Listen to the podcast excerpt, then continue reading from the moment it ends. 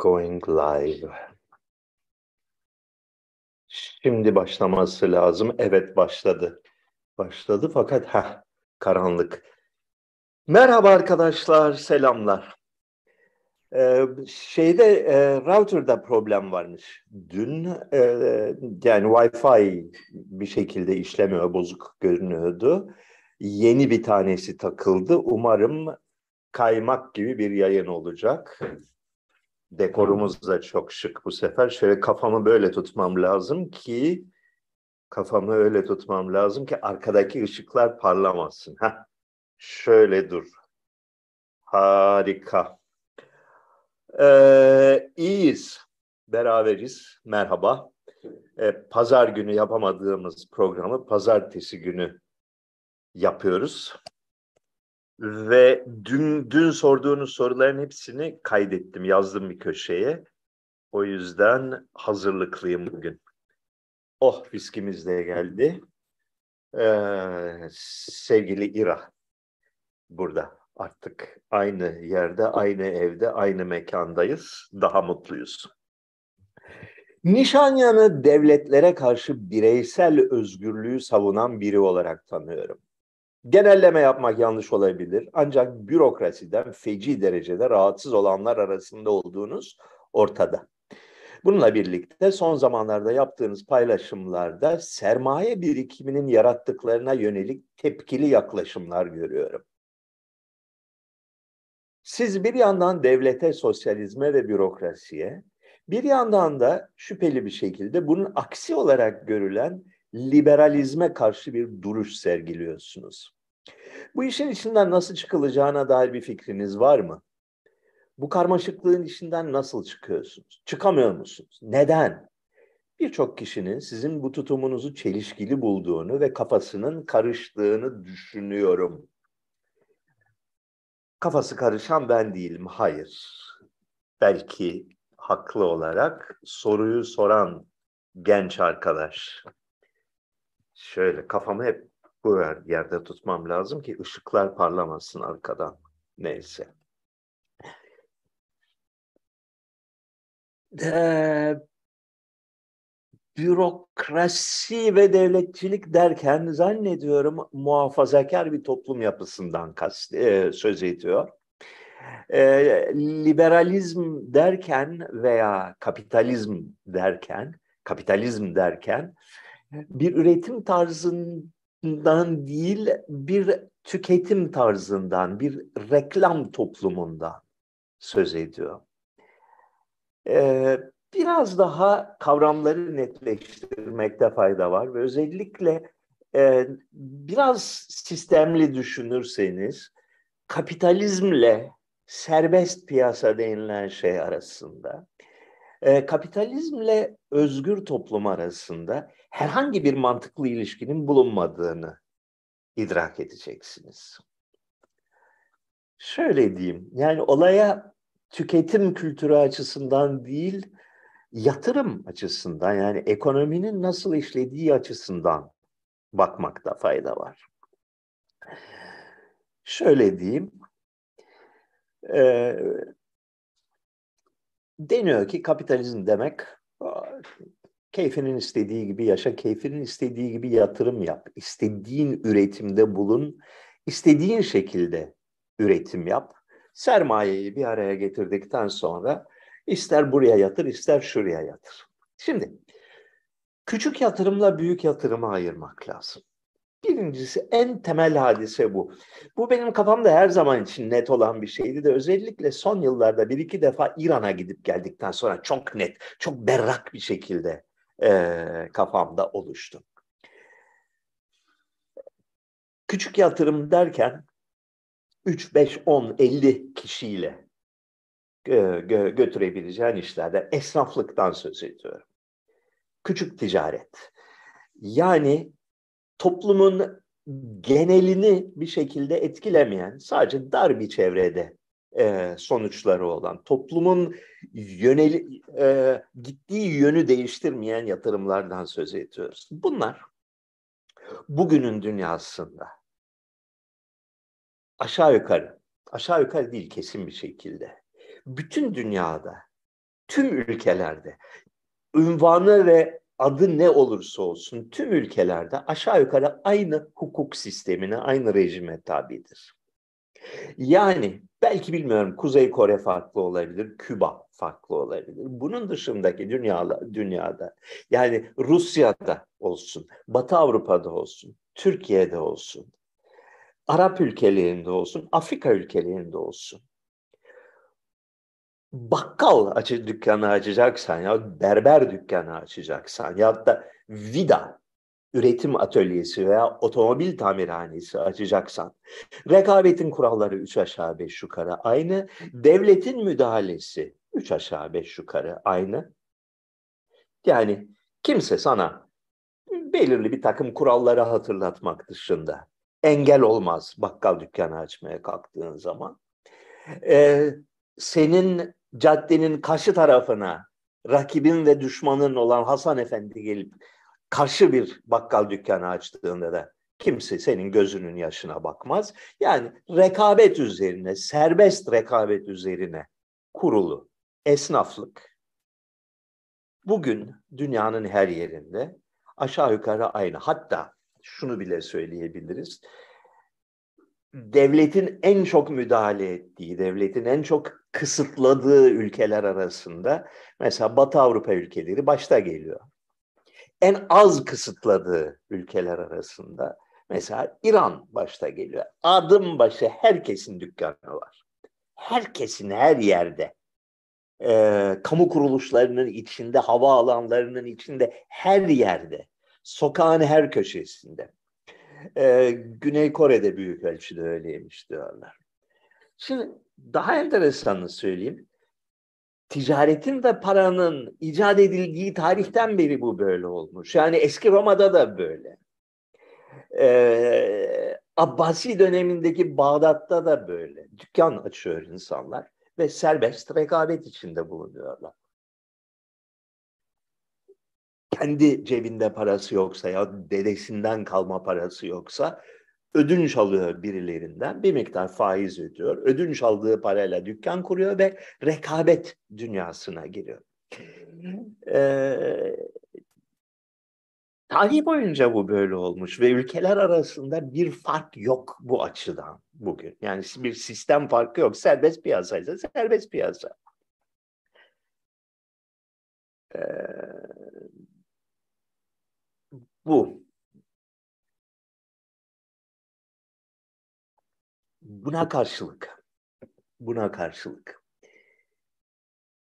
toplumun kaderini etkileyecek düzeydeki yatırımlar yani büyük sermaye birikimleriyle girişilen ve ülkenin ekonomisine damgasını vuracak nitelikte olan yatırımlara gelince hiç hayal falan kurmayın.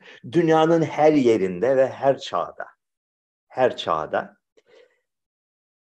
kamuyu temsil eden otorite yani toplumun bütünü adına söz söyleme yetkisine sahip olan kurumlar ve kişiler bunu kontrol ederler, yönetirler. Kimse, kimse, hiç kimse keyfim istedi, param da var, istediğim yatırımı yaparım diyerek milyar dolarlık yatırımlar yapamaz. Yok böyle bir şey. Hiçbir toplum böyle bir şeye izin veremez. Hiçbir toplum böyle bir e, başıboşluğu kabul etmez, edemez. Hiçbir tarihte de etmemiştir.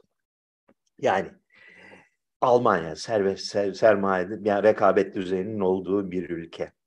Almanya'da 1945'te yani otomobil firmaları var. Alman ekonomisinin bel kemiği, Alman toplumunun e,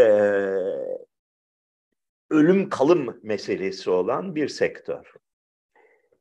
Siz zannediyor musunuz ki keyfi isteyen Madem otomobil üreticiler üreticileri para kazanıyor, ben niye kazanmayayım deyip gidip bir rakip firma açabilsin. Öyle o öyle eğer öyle bir serbest rekabet varsa eğer bu sahada neden 1945'ten bu yana bir tane bile yeni firma kurulmamış? Otomobil üreten. Çeşitli mekanizmalarla toplum, toplumun bürokrasisi, toplumun para akımlarına yön veren heyetleri ve insanları büyük çapta yatırımın nasıl yapılabileceğine, kimler tarafından yapılabileceğine, nasıl yönetilebileceğine dair e, söz sahibiler. Bu açıdan sosyalizmle yani devlet, devletin ekonomiyi yönetmesi hadisesiyle bugün kapitalizm adı verilen sistem arasında ciddi ve radikal bir fark olduğunu ben zannetmiyorum. Ha, işin mekanizmasında, bürokrasilerin yapısında bazı farklılıklar vardır. Yani birinde Sovyetler Birliği döneminde e,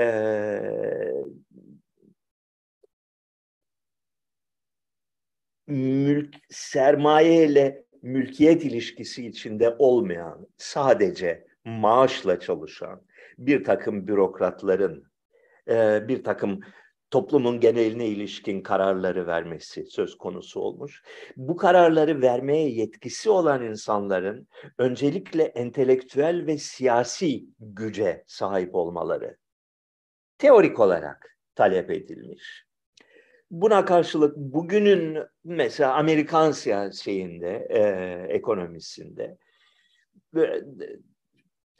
şey gibi, Google gibi, e, e, Facebook gibi, Amazon gibi devleşen bir takım sermaye güçlerinin ortaya çıkmasında belki ilk kuruculuk aşamasında Mark Zuckerberg yatak şeyinde e, üniversitedeki koğuşunda kafasına göre bir takım işler yapmıştır. Fakat büyümeye ve toplumun kaderini yönlendirebilecek pozisyona geldiği noktada büyük sermaye kuruluşlarının yönetici kadroları, büyük devlet kuruluşlarının yönetici kadroları arkadaşa dur bakalım gel bakalım o iş öyle değil böyle yapılacak. Sen de görünürde vitrinde dur hiçbir şeye karışma denilmiştir.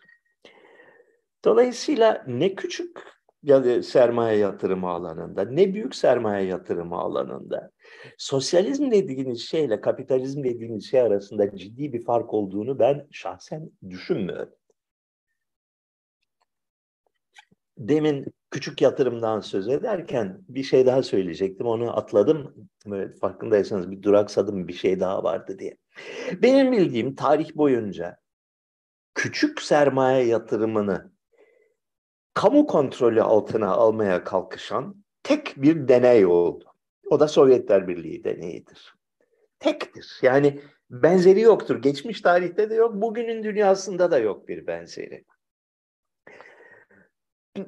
Büyük bir entelektüel çılgınlık hadisesiydi diyelim. Yani e, teori bazlı, idealizm bazlı e, bir deneydi. İnsanlık tarihinin büyük deneylerinden biridir başarısızlıkla sonuca, sonuca sonuçlanacağı baştan beri belliydi. Aklı olanların görebildiği bir şeydi. Yapamazsın.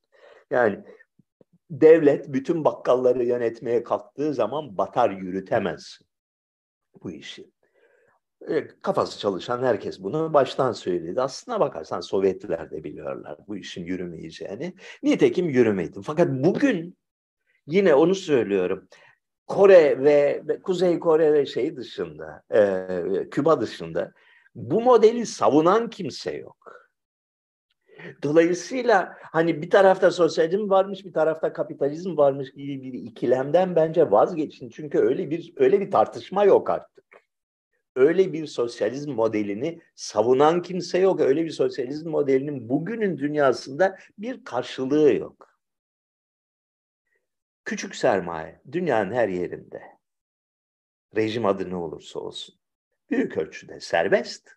Büyük sermaye dünyanın hiçbir ülkesinde serbest değil, olamaz da, mümkün de değildir. Hiçbir toplum öylesine bir cinneti, öylesine bir e, delirme halini kabul edemez ki e, adamın biri çıkıp desin ki kardeşim benim trilyon dolarım var istediğimi yaparım füze imal ederim, sana ne? Uyuşturucu madde imal ederim, sana ne? Ee, yeni Çatalca Boğazı'nı inşa ederim. Param var mı? Var. Satın alıyor muyum? Alıyorum. Tamam sen karışma kardeşim. Kimse bunu diyemez. Hiçbir toplumda diyemez. Her toplumda daima toplumun genelini ilgilendiren kararlar, ekonomik kararlar, toplumun genelini temsil eden ya da toplumun genelini temsil etme iddiasında olan kurumlar tarafından denetlenir, haraca bağlanır, şarta bağlanır. Ee, tahmin edildiği gibi yürümezse müdahale edilir. Olay bu. Yani bugün kapitalizm eşittir. Özel e, girişim, bugün serbest girişim, e, ticaret özgürlüğü şeklindeki tezlere kulak asmayın yüzde 99 oranında propagandadır. Çağı geçmiş bir ikilemin, soğuk savaş ikileminin anılarıyla yaşayan insanların saçmalıklarıdır. Bir başka arkadaş, bizim e, Arke grubundan Eren e, tanıdığımız biri, genç bir arkadaş şu soruyla uğraşmaya çalışmış. Bugün dünyada bir paganizme doğru yani İbrahimi dinlerin, gelenek, geleneksel dinlerin zıddı olan bir şeye doğru bir gidiş mi var? Yoksa yoksa acaba yeni bir dini devrimin eşiğinde miyiz? paganizm derken şu şekilde tanımlamış. Bireyin kendi nefs ve haz, hazlarına teslim olduğu ve daha yüce bir etostan yani racondan yoksun kaldığı düşkün halin adı. Yani paganizm derken zannediyorum üç Orta Doğu dininin kötülediği e, şey saydığı, e, ahlaksız ve kötü saydığı bir hali tanımlamış. Bir e, putperestlik hali. Bu dünyanın zevklerine ve nimetlerine gömülme halinden söz etmiş. Oysa İbrahimi ve monoteist dinlerin alameti farikası merkezi ve sofistike bir bürokrasiye sahip devletlerin belirli bir tekamül dönemine denk gelmeleri. Bu bakımdan düşünceler ve kanaatler üzerinde merkezi ve maddi denetimin bu raddede olduğu bir çağda, sosyal devlet ve Instagram çağında, paganizm gerçekten mümkün müdür? Hele siyasi otoritenin mahreme dahi nüfuz etme imkanı bunca genişlemişken. Dolayısıyla Roma çağında aşina olduğumuz cinsten transhümanist paganizmler çağından ziyade uh, batıda hala hazırda teşekkül etmekte olan yeni bir merkezi din devrine geçiyor olmamız daha muhtemel değil midir? Soruyu anladınız mı? Ben anladım. Çok iyi bir soru. Yani bunca merkezi kontrolün olduğu bir çağda bu merkezi kontrolün ideolojisi olacak, onun inanç sistemi olacak bir dine, bir değerler sistemine geçmemiz daha kuvvetli ihtimal değil mi? Yani bir putperestlik çağından ziyade bir yeni relijiozite, yeni monoteizm çağına mı gidiyoruz diye sormuş. Cevabının hayır olduğunu düşünüyorum. Ee, evet, birkaç kez bu programda da şeyden söz ettik. Ee, özellikle Yahudi dininin oluşumu aşamasında nasıl bir merkezi tek tapınak sisteminin, tek devlet, tek din sisteminin nasıl etkili olduğunu ve tek tanrılığa geçişin esasen yerel tanrıları, küçük tanrıları her bir ziyaret, her bir türbe, her bir küçük tapınakta yaşayan yüzlerce ve binlerce küçük tanrının tasfiyesi anlamına geldiğini. Bir bakıma Hristiyanlığın doğuşunun da böyle bir evrensel bir imparatorluk, evrensel din, eşittir evrensel din denklemine tekabül ettiğini, bir bakıma e, Müslümanlığın da e, aşiretler e, ve siyasi anarşi döneminden bir merkezi otorite dönemine dönüşün ifadesi olduğunu evet kabul edebiliriz. Fakat bugün buna paralel olabilecek bir dinamik ben göremiyorum.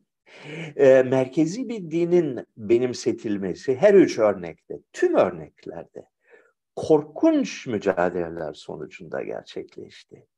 Ee, çok büyük kan dökerek gerçekleşti. İnsanlar kolay kolay dinlerini değiştirmezler. İnsanların zaten dinleri vardı. İnsanların zaten bir sürü yerel e, tapınağı, yerel töresi, e, ziyaretleri ve yatırları vardı bunları reddedin, bunları terk edin ve devletin dinine gelin demek için a devletin son derece güçlü bir inancı olması gerekiyordu ve bunun için sınırsız kan dökmeye hazır olması gerekiyordu. Bugün böyle bir şey göremiyorum din e, sadece bir yönetici sınıfın empoze ettiği bir e, şeyden ibaret değil, bir e, ideolojiden ibaret değil. İnsanların bu dinde kendi kimliklerini bulmaları lazım. Yani biz ve onlar şeklinde bölünmüş bir dünyada bizim bayrağı olması lazım din. Din öncelikle bir sosyal vaka, bir bir e, grup identity oluşturan bir e, mekanizma. Bugünün dünyasında en azından Batı dünyasında diyelim bu anlamda güçlü ve şeyli yani kaslı olan, yaşayan, e, diri olan iki tane din görüyorum ben. İki. Ee, üçüncüsü Hinduizmdir. Hindistan'da da bu iş son derece güçlü. Fakat Hindu, Hindu dini e, yayılma eğilimi olmayan bir din. Yani emperyalist bir din değil. E, buna karşılık şimdi sayacağım iki din e, son derece emperyalist eğilimleri olan yani bütün dünyayı kendi dinlerine çevirmedikçe rahat etmeyecek olan dinler. Bir Müslümanlıktır. Ee, bütün dünyada ve özellikle Batı dünyasında muazzam bir canlılık sergiliyor. Ee, hızla kapsama alanını geliştiriyor. Afrika'da büyük adımlarla ilerliyor. Ee, Batı dünyasında kendi şeyinden vazgeçmiş olan, kendi e, kimlik duygusunu büyük ölçüde terk etmiş olan Batı dünyasında e, saldırgan adımlarla büyüyor. Yani insanlar bu din için ölmeye ve öldürmeye hazır. E, bu dini kendi yaşamlarının vazgeçilmez bir ögesi, tartışılmaz bir ögesi olarak e, görme eğilimindeler. Bu bir kere bir. E, belli başlı egemen e, Hristiyanlık mezhepleri ölmüş durumda. Katolik dini bitmiş durumda. Yok öyle bir din artık. Yani bir e, eski bir alışkanlıktan ibaret haline gelmiş. İngiliz Anglikan e, mezhebi e, bir bir karikatür, bir bir komediden ibaret. Ee, Alman Luterciliği bir gıdım belki daha canlı, bir gıdım daha insanların hayatında bir anlam ifade ediyor ama kimselerin bu dinler için ölmeye ve öldürmeye hazır olduğunu düşünmüyorum. İstisna e, Amerika kökenli evangelist protestan mezhepleri. Bunların geleneksel Hristiyan diniyle bir alakası olduğunu düşünmüyorum. Yeni bir din bu. Fakat Hristiyanlığın temalarını ve e, şeylerini, e, üslubunu, bir takım simgelerini koruyan e, bir hareket. Tek bir hareket değil, yüzlerce ve yüzlerce mezhepten oluşan aralarında doğru düz bir koordinasyon bulunmayan, adeta böyle bir e, arı kovanı gibi yahut da bir karınca yuvası gibi çoğalan bir hareketten söz ediyoruz. Özellikle Latin Amerika'da e, Katolik dini çökmüş durumda, bitmiş durumda. Buna karşılık e, bu e, evangelik hareketler azgın bir dinamizmle büyüyor ve bütün Güney Amerika toplumlarında hemen hemen hepsinde çoğunluğu elde etmiş durumdalar. Aynı şekilde Afrika'da muazzam bir e, canlılık, bir dirilik gösteriyor. Bu iki din önümüzdeki 10 yıllarda ve 100 yıllarda tahmin ediyorum ki dünyanın gidişinde belirleyici roller oynayacaklar. Ee, bunu mesela önceki sene Brezilya'ya gittim. Orada o kadar net olarak görüyorsunuz ki her köşe başında, her mahallede, özellikle fakir mahallelerde, her kasabada, her köyde pıtrak gibi onlarcası, yüzlercesi e, açılmış. Kilise adını verdikleri toplanma mekanı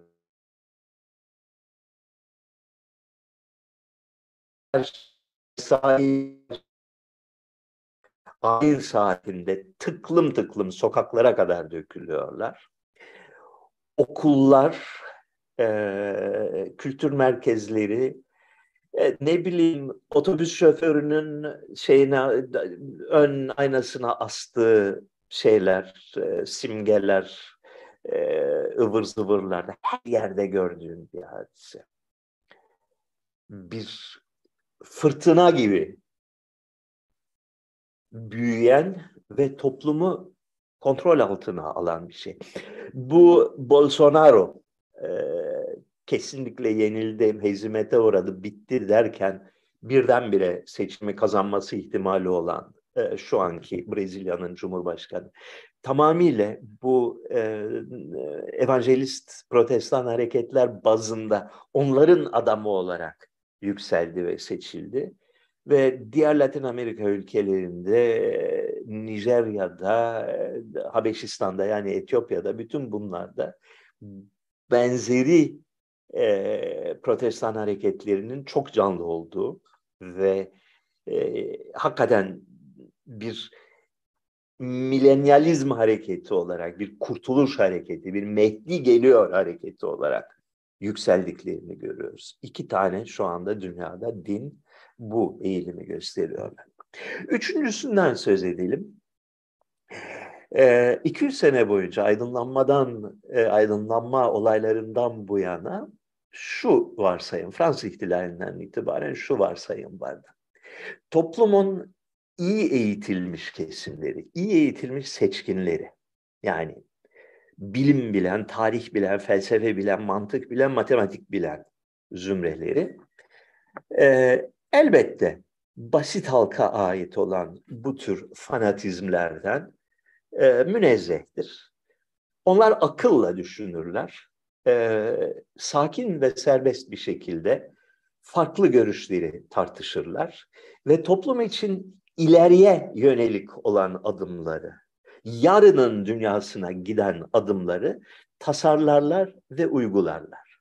Yani bir yandan kalabalıkların fanatik dinleri, diğer yandan aydın ve seçkinlerin akılcı dünyası, laik dünyası söz konusuydu. Bu varsayım üzerine kuruludur.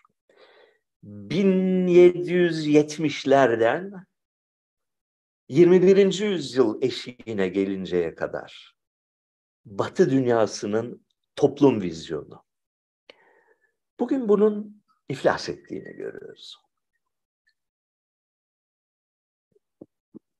İlericilik denilen hareketler, toplumda ilerici kabul edilen, 1980'lere e, dek ilericiliği tek eline almış görünen, işte e, insan hakları, e, ve insan kavramı altındaki tüm alt grupların hakları, işçi hakları, e, özgürlükler, hukuk devleti vesaire gibi fikirleri savunan zümre son 20 yıl içinde birdenbire şeyi dönüştürdü, söylemini dönüştürdü ve bir takım eskiden ilerici sayılan temaları bir dini inanç sistemine dönüştürdü. Yani bugün artık e, toplumun eğitimli elitinin fikir özgürlüğü, fikir ayrılıklarına tahammül etme, e, farklı görüşleri tartışarak akılcı çözümler bulmak gibi bir misyonu, böyle bir iddiası kalmadı. Onun yerine tipik dini inançları andıran, herhangi bir ampirik dayanağı olmayan, e, iman üzerine, daha doğrusu grup aidiyeti üzerine kurulu bir dizi e, simgesel inanç ön plana geçti. Nedir bu? İşte e, e, iklim krizi, Covid krizi, e, ırkçılığa karşı mücadele, kadın hakları, eşcinsel hakları, şey e, trans hakları vesaire gibi birer slogandan ibaret olan, birer simgeden ibaret olan, yapı itibariyle şeyi andıran, yani Meryem'in e, bakire bir kadının çocuk doğurmayacağını herkes bilir. Herkes bilir. Hristiyanlar da bilir. Fakat bunun aksine inanmak, yani pekala da doğurmuş Meryem demek bir imanın, bir aidiyetin simgesidir. Ben sizdenim demektir. Biz buna inanırız. Ne kadar absürt olursa olsun inanırız. Çünkü biz akılla yenilemeyiz diyen bir yaklaşımın şeyidir. İman üzerine kurulu bir aidiyet. O eğilimi çok net olarak görüyoruz. Yani bir üçüncü bir fanatik din olarak e, düne kadar adı ilericilik olan, bugün woke ideolojisi adı verilen bir hareketin doğduğunu görüyoruz. Bu hareketin bir e, dini fanatizm hareketi olarak başarılı olabileceğine ben inanmıyorum. Ee, imanı o kadar güçlü değildir katılanların. Ee, seçkin sınıflara mensup oldukları için kaybedecekleri şeyler kazanacaklarından daha fazladır. Kaybet, kaybedecek çok şeyleri var. Oysa ki gerek Müslüman hareketinin, gerek evangelist hareketinin temel varsayımı, temel karakteristiği kaybedecek hiçbir şeyimiz yok. Ölsek de gam yemeyiz. Haklılığımızdan başka bir dayanağımız yok diyen yaklaşımdır. Oysa ki bu yeni elit dini e, ölüme mahkum bir din olarak gözüküyor. İş çatışma noktasına geldiğinde kan dökebileceklerini zannetmiyorum. Bu da böyle.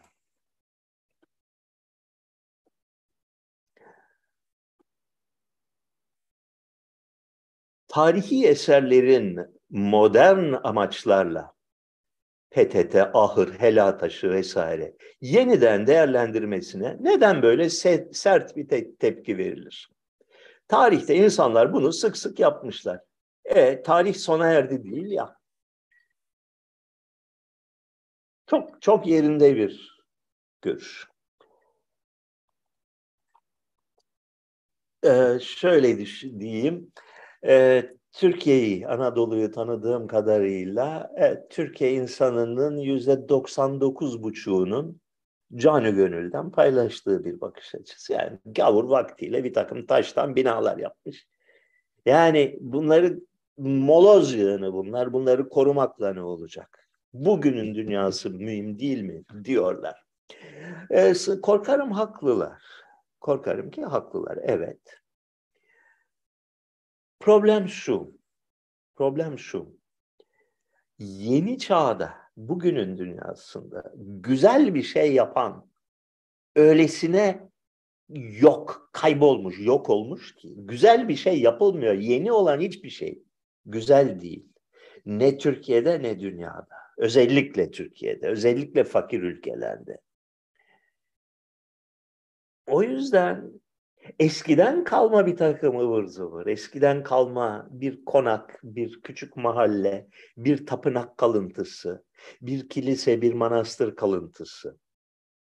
Güzellik namına elimizde kalan son kırıntılar. Kırıntı bunlar. Çoğu evet o kadar sefil durumda ki, o kadar kırık, dökük, bitik durumda ki. Ay yani yık gitsin demekten başka bir şey gelmiyor insanın içinden bazen. Ama yine de güzellik namına başka bir şey kalmamışsa bir ülkede. Yani Ege'nin tanıdığım yerden örnek veriyorum. Ee, Selçuk'un, Söke'nin vesaire 90 90 köyünden 89'u moloz yığınından, gece kondu yığınından ibaretse bir tane köyü biraz olsun güzel kalmışsa e bari onu koruyalım. Demek ge- ge- gerekmiyor mu? Bari onu koruyalım. Ee, koruma işiyle bil fiil ve bizzat yıllarca uğraştıktan sonra e, gitgide şu kanaate vardım. Yani bu işin zorlukları bildiğiniz gibi değil, büyük zorlukları var. Hem pratik hem, hem teorik zorlukları vardır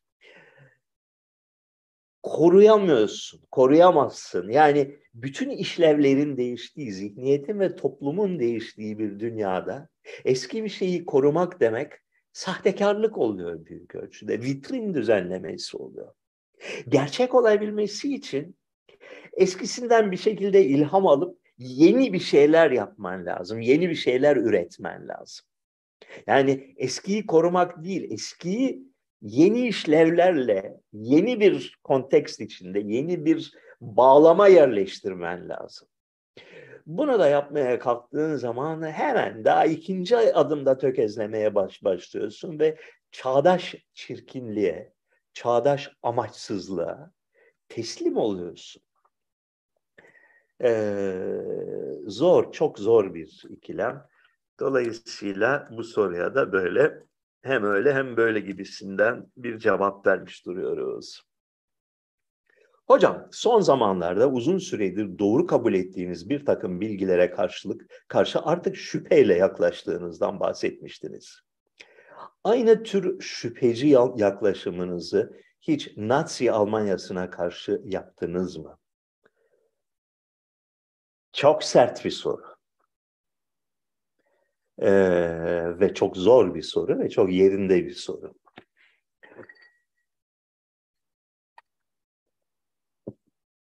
Bu soruyla ben bugün yüzleşmedim. Bu soruyla ben e, 50 sene önce, 55 sene önce yüzleştim. Ee, babam rahmetli, e, son derece entelektüel, açık fikirli, özgürlükçü, liberal bir insandı.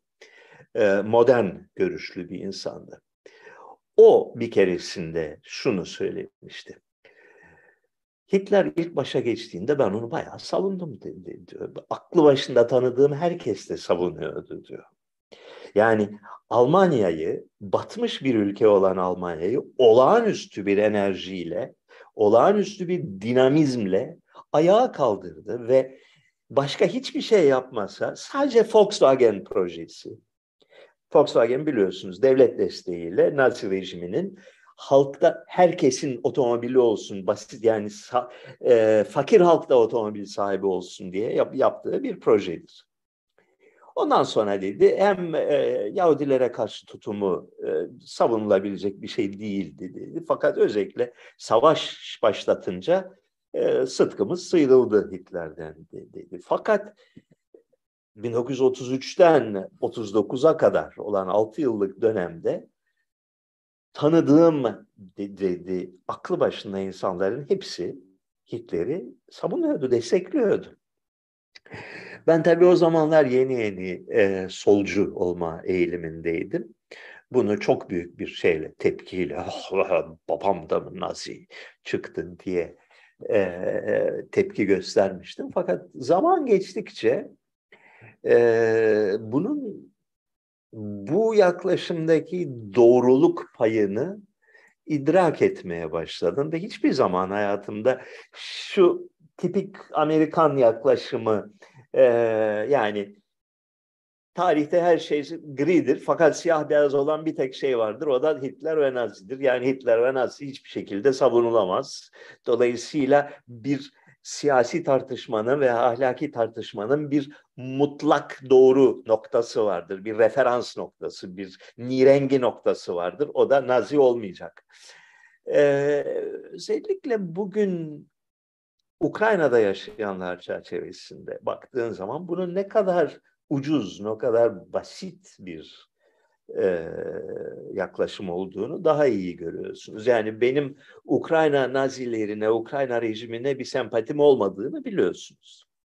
Ama yani bir adım durup geri, geriden baktığınızda şu da bir gerçek ki yani e, Rus devlet anlayışına karşı Ukrayna devlet anlayışının da savunulamaz bir şeyi yok. Elbette bazıları onu savunabiliyor, savunuyor. Doğu e, bloku, eski Doğu bloku ülkelerinin hepsinde yani e, Baltık ülkelerinde, Macaristan'da, Polonya'da, e, Gürcistan'da, Ermenistan'da o Ukrayna tarzı bir ırkçı milliyetçilik, soykırımcı bir milliyetçilik anlayışı çok bariz bir şekilde insanlar tarafından tercih ediliyor. Ee, Rusya'nın temsil ettiği daha evrensel, daha emperyal, daha uluslarüstü kültür vizyonunun e, çok da fazla savunanı yok dünyada. E, dolayısıyla yani bariz bir şekilde bugünkü Ukrayna rejimi 1930'ların Alman rejiminin bir kopyası. Aynı zihniyetin, aynı anlayışın, aynı şiddet e, tutkusunun bir e, devamı, bir bir e, uyarlaması. Bundan dolayı yüzde yüz yanlıştır diyebilir miyiz? Yoksa yüzde altmış yanlıştır demekle mi yetineceğiz? Bilmem anlatabiliyor muyum?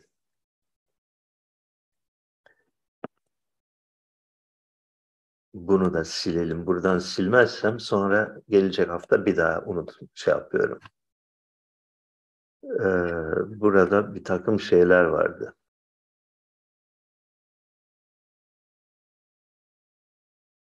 Ahlak nedir? Ahlak hakkındaki görüşlerinizi açımlamanızı istirham ediyorum.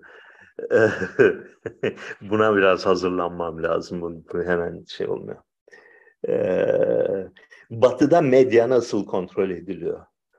Parayla kontrol ediyor. Başka nasıl kontrol edilecek ki? Yani inanılmaz büyüklükte parasal birikimler var. Ee, büyük bir ilaç firmasının, büyük bir silah kartelinin e, yıllık bütçesinin binde biriyle, on binde biriyle e, büyük bir medya kuruluşunu satın alabilirsin. Haya bütün bütün yöneticilerini, bütün kadrolarını maaşa bağlayabilirsin. Ona yalnız maaş değil, onun ötesinde e, onları çeşitli şekerlemelerle avutabilirsin. Onların çocuklarına e, araştırma kurumlarında iş verebilirsin.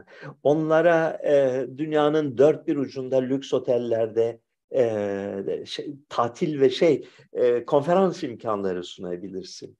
Makalelerini, kitaplarının absürt bir takım paralar karşılığında, büyük bir takım paralar karşılığında yayınlanmasını sağlayabilirsin. Onlara Nobel ödülü verebilirsin.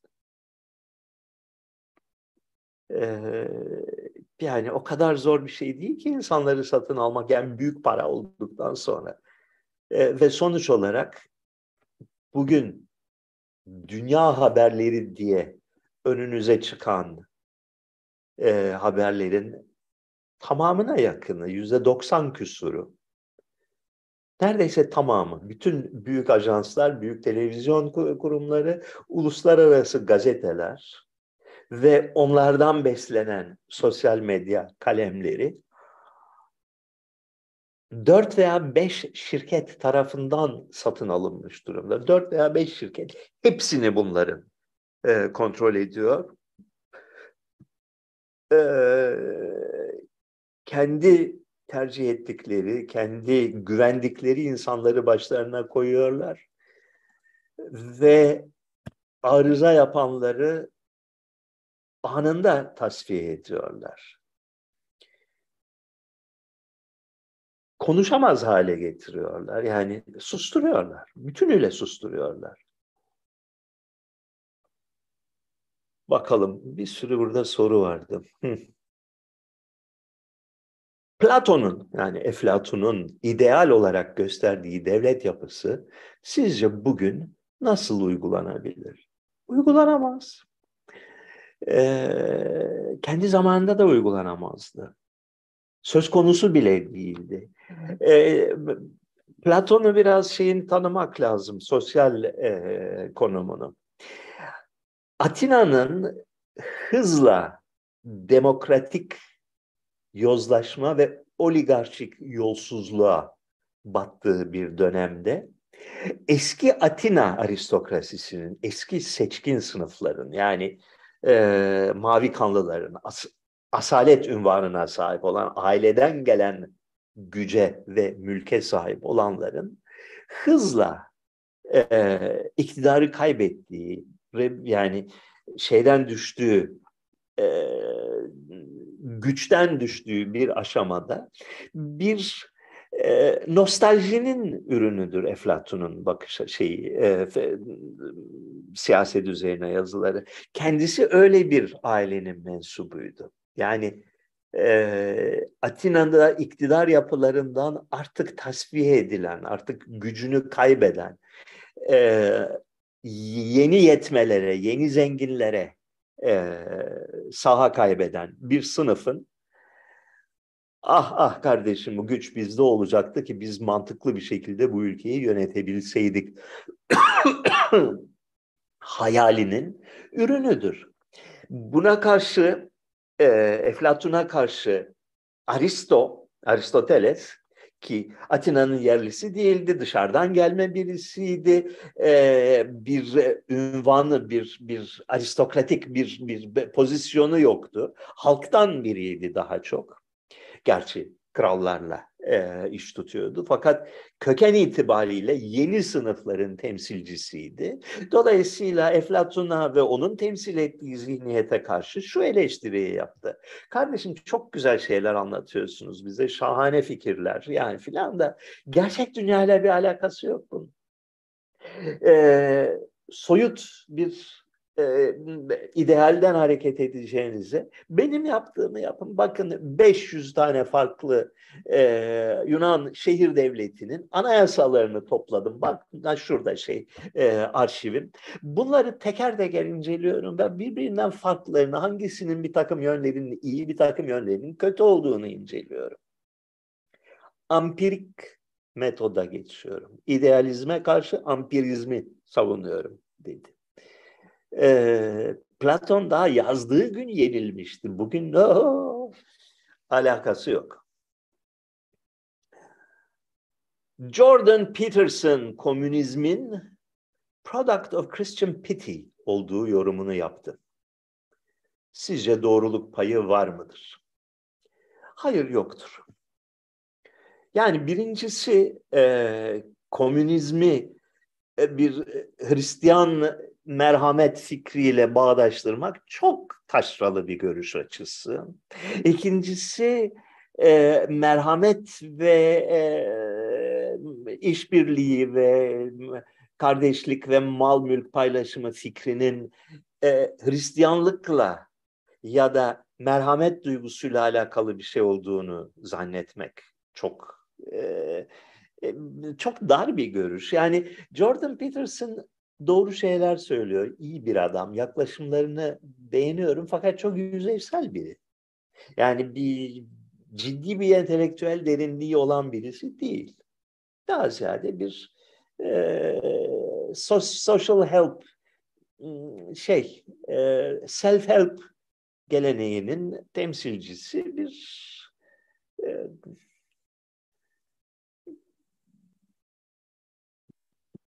sosyal medya filozofu. Öyle diyeyim ben size.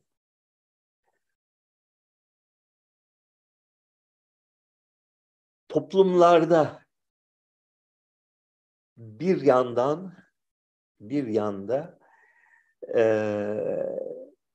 kardeşim ben asarım, keserim, para kazanırım, para da benim paramdır, istediğimi yaparım diyen bireyci zihniyet ile e, fakirlerin de hakları var, tüm toplumun hakları var. Tüm toplumun bir şekilde haklarının gözetilmesi gerekir ve bireylerin bunu yerle bir etmesine izin verilmemelidir diyen bakış açısı. Bu iki bakış açısı tarih boyunca her toplumda, Hristiyan toplumlarda değil, Müslüman ve Hindu ve, ve putperest ve ilkel ve gelişmiş toplumlarda daima bu iki fikir birbirini dengelemiş, birbiriyle mücadele etmiştir. Yani bir e, sosyalizm ya popülizm ya e,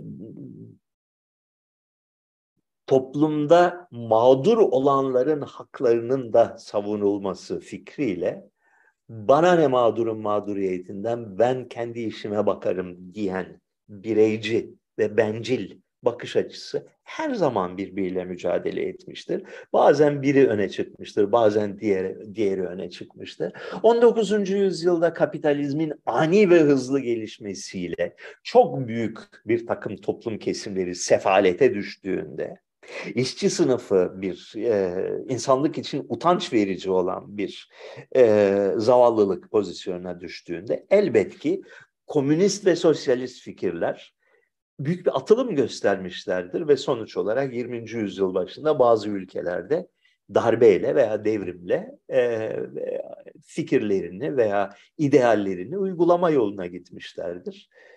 E, böyle. Başka.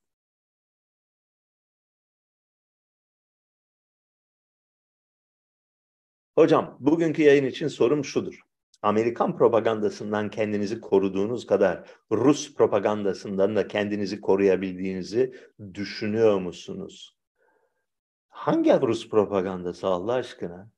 Yani bana bir söyleyin ki nerede, nerede olduğunu bilsem ben okuyup biraz anlamaya çalışacağım Rus propagandasını.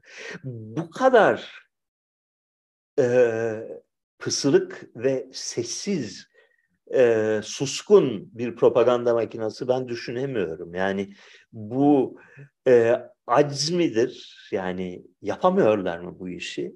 Yoksa e, bir bildikleri mi var? Yani bir şekilde fazla ses çıkarmamayı bir politika olarak mı benimsediler bilmiyorum ama Rus propagandası bana söyleyin nerede? Yani hangi hangi mecradan izleyeceğim ki Rus propagandasını? Ee, Russia Today'e de bakıyorum, TASS'a da bakıyorum. Ee, çocuksu bir takım e, laf dalaşları dışında ciddi bir savunma yani e, Rusya'nın, Rus yönetiminin büyük bir felaketi göze alarak, nükleer savaşı göze alarak yahut ekonomik yıkıntıyı, Rusya'nın ölümünü göze alarak böylesine büyük ve böylesine trajik bir işe neden giriştiğini doğru dürüst yani sokaktaki adamın anlayacağı bir dille savunan bir propaganda mekanizması göremiyorum.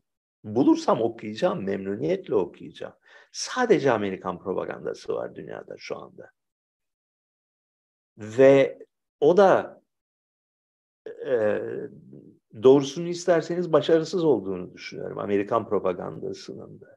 Yalan ve yalanı ve ahlaksızlığı o kadar bariz ki e, Batı dünyasında da kafası çalışan insanların büyük çoğunluğu inanmıyor, kab- kabul etmiyor. Yani çok büyük soru işaretleri var. Hala yani madem devletimiz böyle bir işe girişmiş savunmalıyız ne yapalım zihniyetiyle yaklaşan bayağı geniş bir kesim var. Fakat çok büyük bir kesiminde özellikle Avrupa'da fakat Amerika'da da yani e, saçmalıyor Amerikan yönetimi diye düşünenler ciddi bir e, sayı tutuyorlar. E, yani Amerikan medyasında e, Tucker Carlson diye bir adam var bilmiyorum izlediniz mi izliyor musunuz? Fox'ta e, şey yapıyor her akşam e, program yapıyor. E, bu eski Cumhuriyet Cumhuriyetçi Partili muhafazakar çizgiden gelen birisi tahmin edemeyeceğiniz şekilde dönüştü ve temsil ettiği geniş bir kesim de dönüştü. Bambaşka bir çizgiye geldi. Çok radikal bir çizgiye geldiler. Ee, Amerikan e, askeri endüstrisinin, propaganda endüstrisinin ve Amerikan e, istihbarat ve askeri kurumlarının e, kurmuş oldukları propaganda tekeline karşı, e, kurmuş oldukları zorbalık rejimine karşı çok radikal yani devrimci sayılabilecek bir çizgiye geldiler. Büyük bir sarsıntı geçiriyor. Amerikan e, siyasi konstelasyonu şeyi e, kıtalar e, dengeleri çok ciddi bir şekilde sarsılıyor. Yani başka bir yere doğru gidiyor. Dur bakalım. Nereye geldik? Şurada güzel bir şeyler vardı.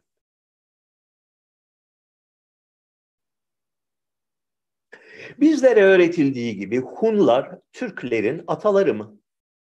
Yoksa o da mı şaibeli? Asya Hunlarla Avrupa Hunları arasında bir benzerlik yahut da birlik var mı? Bu konuda iki kilit isim Bailey adlı, H.W. Bailey adlı bir e, tarihçi var, Çin tarihçisi ve e, Gerald Clausen ki Gerald Clausen eski Türkçenin, Orta Asya Türkçesinin en büyük alimi sayılır. Her ikisi de e,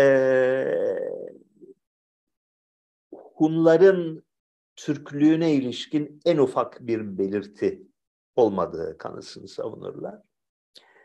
Aynı şekilde Çin, sadece Çin kaynaklarından tanıdığımız Hyongnu İmparatorluğu ile e, Batı yani Roma İmparatorluğu'nu istila eden Hunlar arasında mantıklı bir bağ kurulamayacağını savunurlar. E, Bailey'nin çok klasik bir makalesi vardır. E, Etymology of Yongnu Names isimli. Burada Hun dili hakkında bildiğimiz tek şey Çin kaynaklarında zikredilen 6-7 tane kadar unvan yani yönetici e, işte padişah, padişahın sağ kolu, başkomutan filan unvanları. Bu unvanların hepsinin İrani kökenli olduğunu gösterir belli. Yani 6-7 kelime biliyoruz Hunların devletine ilişkin. Hepsi de İran e, kelimeleri. Yani Türkiye değil. E, diğer yandan Batı Hunları yani Atilla ve adamları hakkında e, onların bir 40'a yakın kişi adını biliyoruz o e, iki Batı Hun İmparatorluğu hakkında. E, Omelyan Pritsak adlı bir e, Ukraynalı yanılmıyorsam dil bilimci bunları analiz etmiştir bir kitap, kitapçık büyük bir makale halinde. Şunu göstermiştir, 40 küsur isim arasında bir 15-20 kadarı büyük bir ihtimalle Türkiye isimler. Yani Deniz diye isim var. Öyle diyelim. Ee, diğerleri tamamen bir e, karmaşa. Çünkü Gotça yani Almanca isimler var. İrani isimler var. Hiçbir şekilde kökü anlaşılamayan isimler var. Bundan şu sonuç çıkıyor anladığım kadarıyla. Ee, Batı'yı istila eden Hunlar ki eski Hun İmparatorluğu'nun doğudaki e, imparatorluğun yıkılmasından 200 sene sonra ortaya çıkmışlar. 200 yıl az bir şey değil. Ve e, büyük bir ihtimalle Türk bir kadronun önderliğinde karışık bir grup. Yani çeşitli diller konuşan, çeşitli aşiret ve grupları bir araya getiren bir çete diye düşünmek lazım. Bunu neye benzetiyorum biliyor musunuz? Mesela Almanya'da bir Türk silahlı çetesi, bir suç teşkilatı Almanlardan, Sırplardan, Arnavutlardan oluşan bir e, şey, bir e, e, güruh oluşturup kendine de Genç Osmanlılar diye bir isim vermiş olsun. Yani şöyle düşün. Osmanlı Devleti bir imparatorluktu. Gerçekten vardı. Yıkılalı kaç sene oldu? 120 sene mi oldu? Olmadı. 100 yıl oldu. Bu arkadaşlar Hun devletinin, Çin'deki Hun devletinin yıkılmasına 200 sene sonra gitmişler Roma'yı istila etmişler. Yani bu ismi Hun ismini kullanmaları için biri bunlara ruhsat verdi mi? Ben kalkıp bir çete kursam, bir dünyayı fethetmeye kalksam ve kendimize e, atıyorum Selçuklular ismini versem. Selçuklu mu olurum? Ali Nesin'den geçenlerde İran ayaklanmasına binaen devrim olacaksa kadınlar sayesinde olacak diye bir fikir çıktı. Cihangir solcusu takımı takımı da iştahla alkış tuttu. Bu konu hakkındaki görüşleriniz nelerdir? Bir hayli zaman oldu galiba halkımızın nabızlarını yükseltmediğiniz.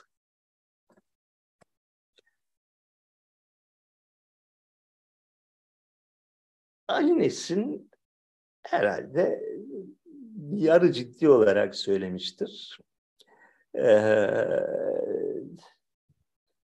insanlar memnun olsun, sevinsin, alkış tutsun diye böyle bu, bu tür şeyler çok kolay hamleler bunlar. Ee, öncelikle şu soruyu sormak lazım. Tarihte hangi devrimi kadınlar sayesinde yapmışlar? Yani var mı bunun bir örneği? Yoksa bundan sonra mı böyle başlıyor?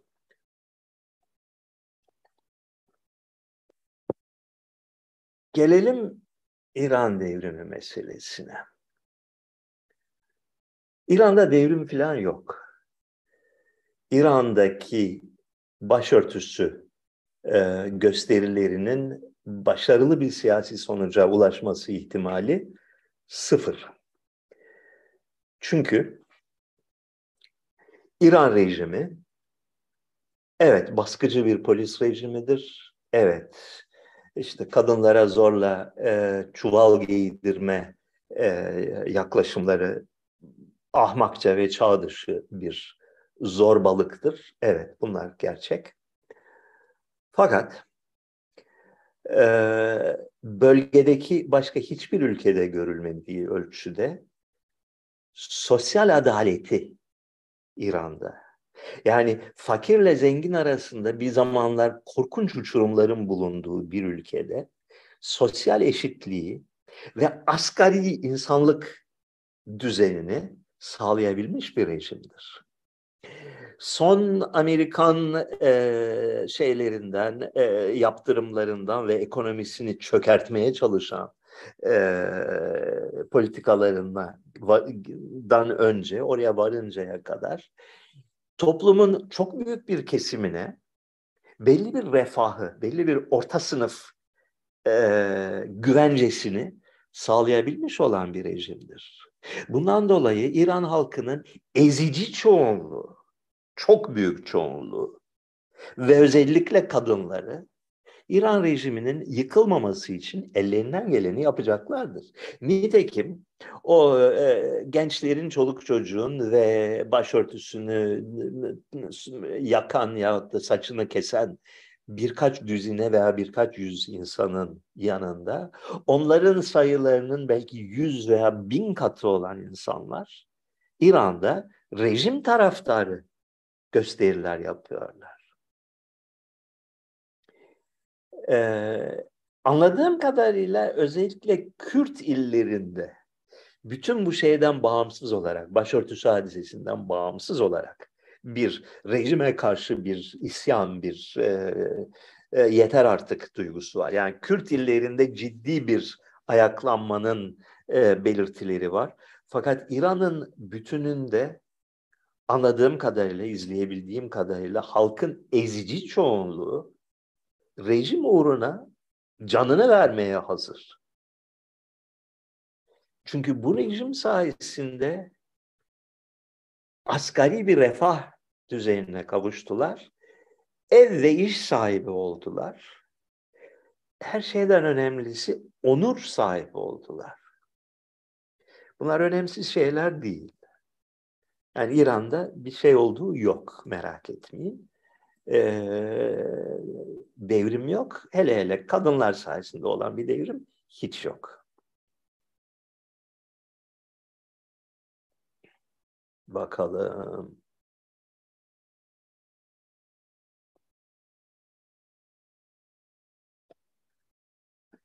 Bağımsız Kürt devletinin kuruluşu bölgede bir Amerikan sömürge devleti yaratır mı?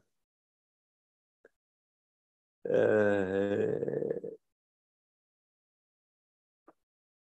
bağımsız bir Kürt devleti yakın gelecekte kurulacağı benzemiyor.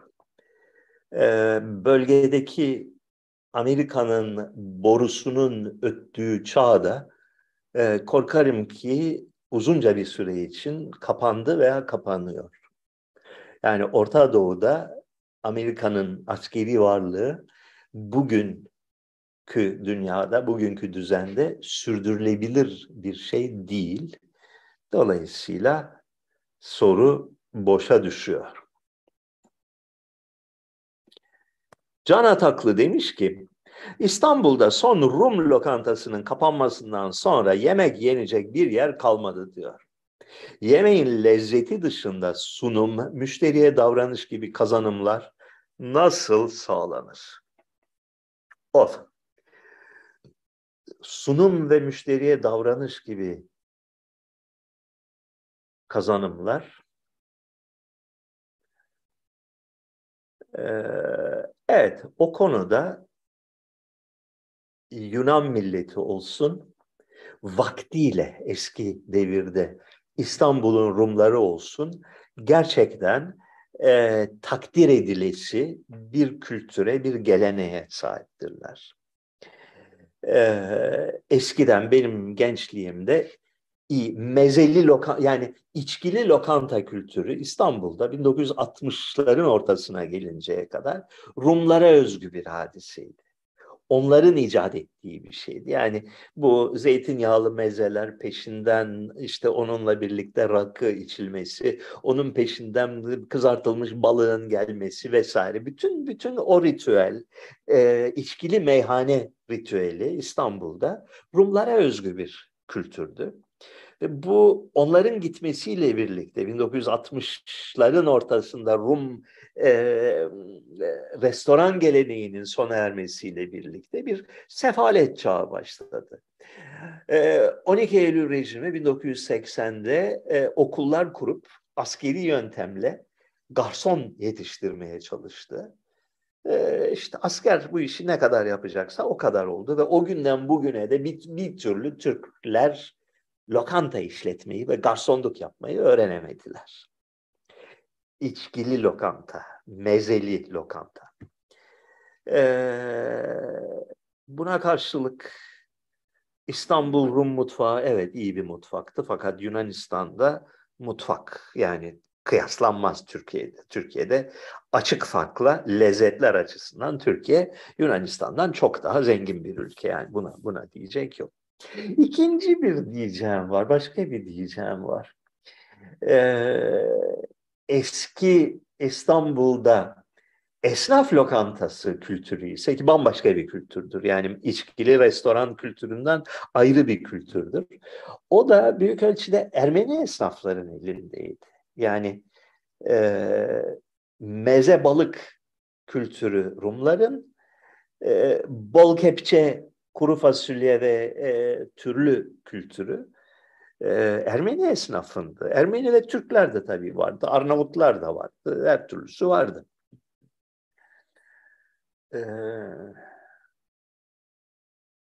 Neyse, restoran kültürüne ilişkin söyleyecek çok şey var da şimdi başka ne diyebilirim bu konuda bilmiyorum.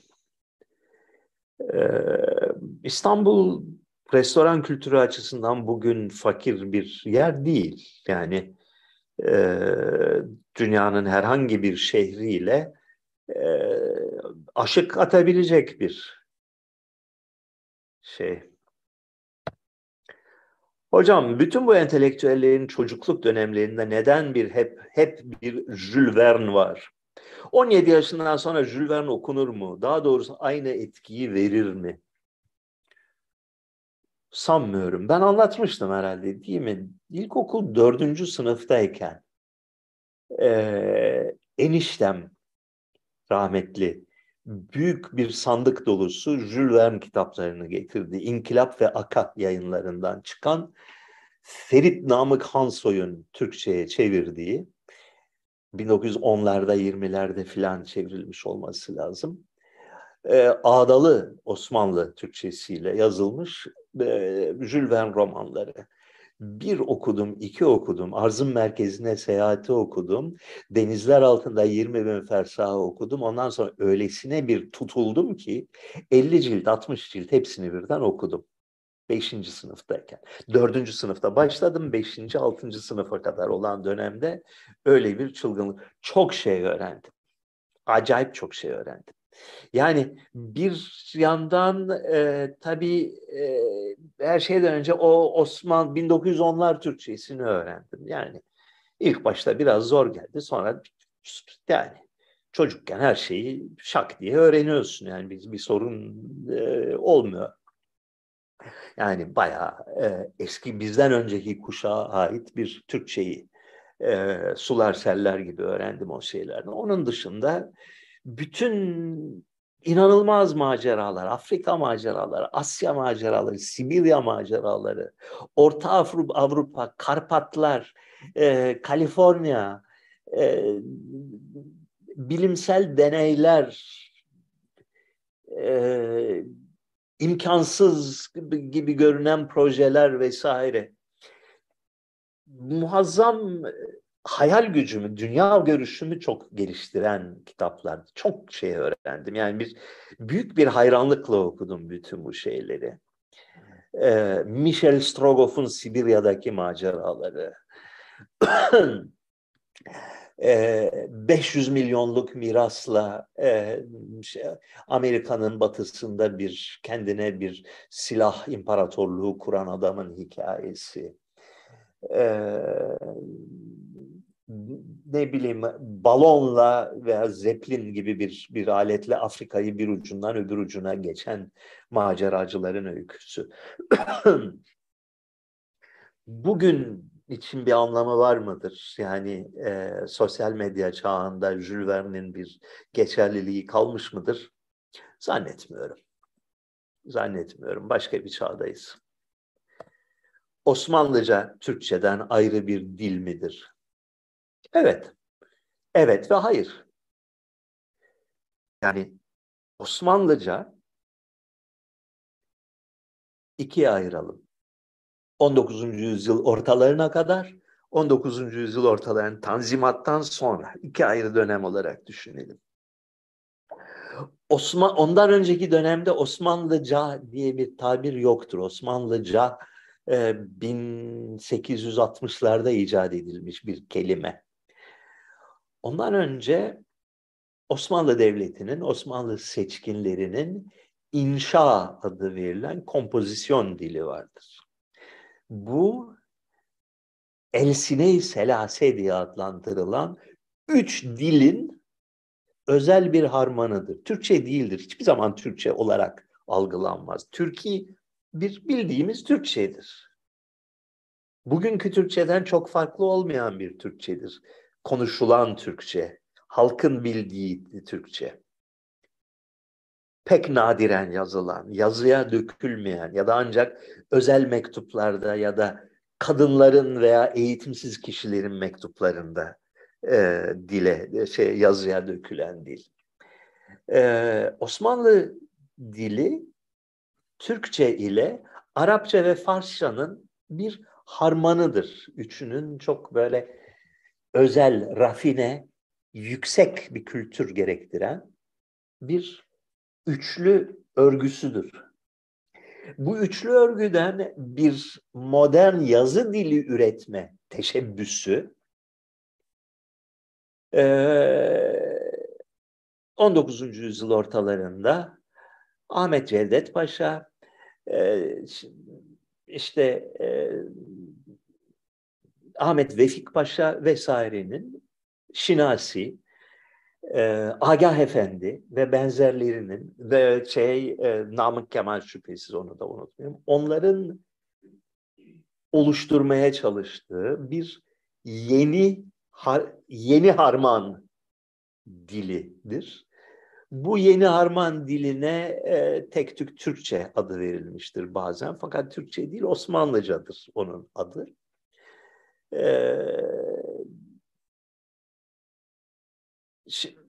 parlak dönemi 50-60 sene sürmüştür.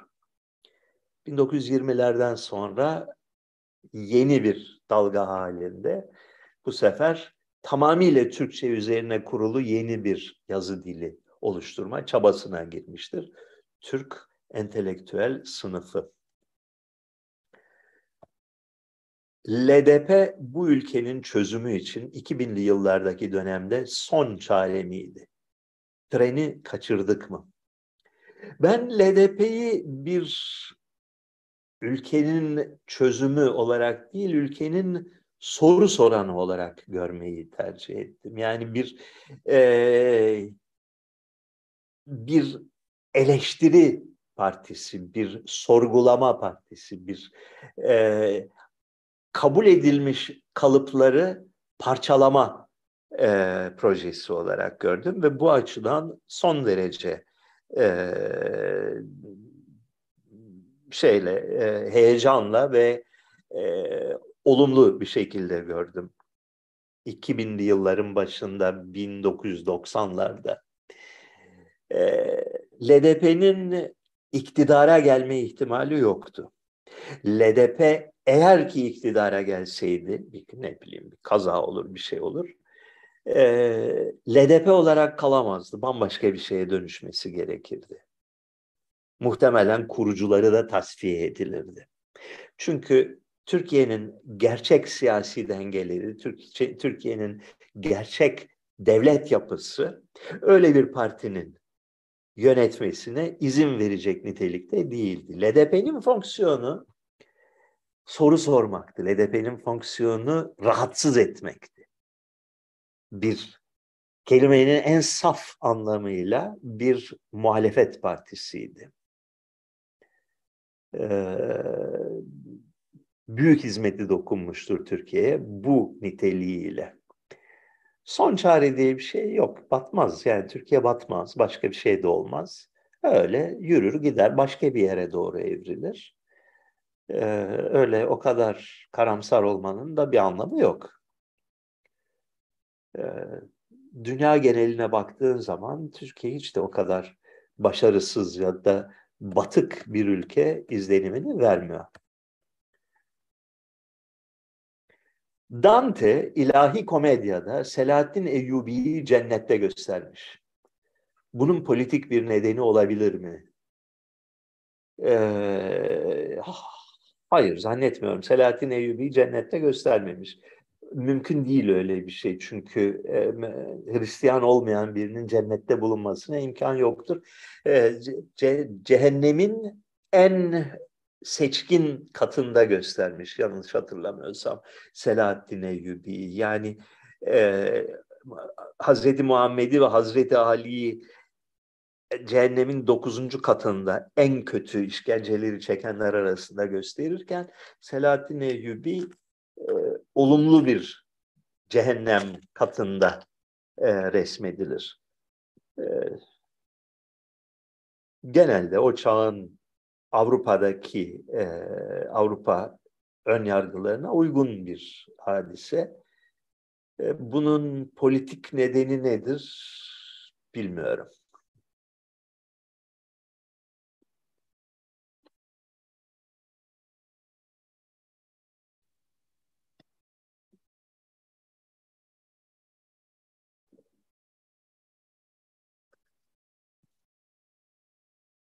Yeter mi diyorsunuz? O.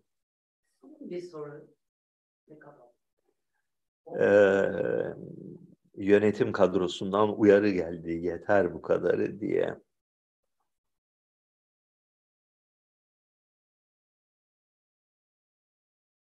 Hocam iktidar değiştiğinde Erdoğan ailesiyle Katar'a kaçar mı? Ee, iktidarın yakın gelecekte değişeceğine dair en ufak bir belirti yok. Ee, eğer ki değişecek olursa e, öyle Katar'a kaçmak falan gibi basit senaryolarla değişeceğini de tahmin etmiyorum. Ee, iki ihtimal var. Ya çok büyük kan dökülür. Yani bayağı böyle oluk oluk sokaklardan kan dökülür. Ya da Türk devletinin yönetici kadroları tarih boyunca büyük krizlerin birçoğunda sergilediği soğukkanlılığı ve kararlılığı gösterir ve hiç kimsenin ummadığı bir şekilde basit, sade ve rasyonel bir çözümle iktidar, Türk devletinin iktidarı süreklileştirilir. Yani şu anda Türk devletinin kaderiyle Erdoğan'ın kaderi özdeşleşmiş görünüyor uzun yıllardan beri. Belki de gün gelecek gayet tereyağından kıl çeker gibi ee, aha, basit çözüm denilip çözüm getirilecek. Hocam böyle bir dünyaya neden çocuk getirdiniz diye sormuş birisi. Cevabı tabii ki son derece basit. Dünyanın böyle olmaması için, dünyayı düzeltmek için. Yani dünya eğer batıyorsa iki yaklaşım vardır. Ya böyle oturursun ne batıyor batıyor ne, Allah kahretsin yapacak hiçbir şey yok dersin ve umutsuzluğa kapılırsın ve umutsuzluk yayarsın. Ya da dersin ki dünya kötüye mi gidiyor bize adam lazım adam dersin ve çocuk doğurursun. Basit iki yöntem. Allah'a ısmarladık arkadaşlar. Bugünlük bu kadar. Görüşmek üzere.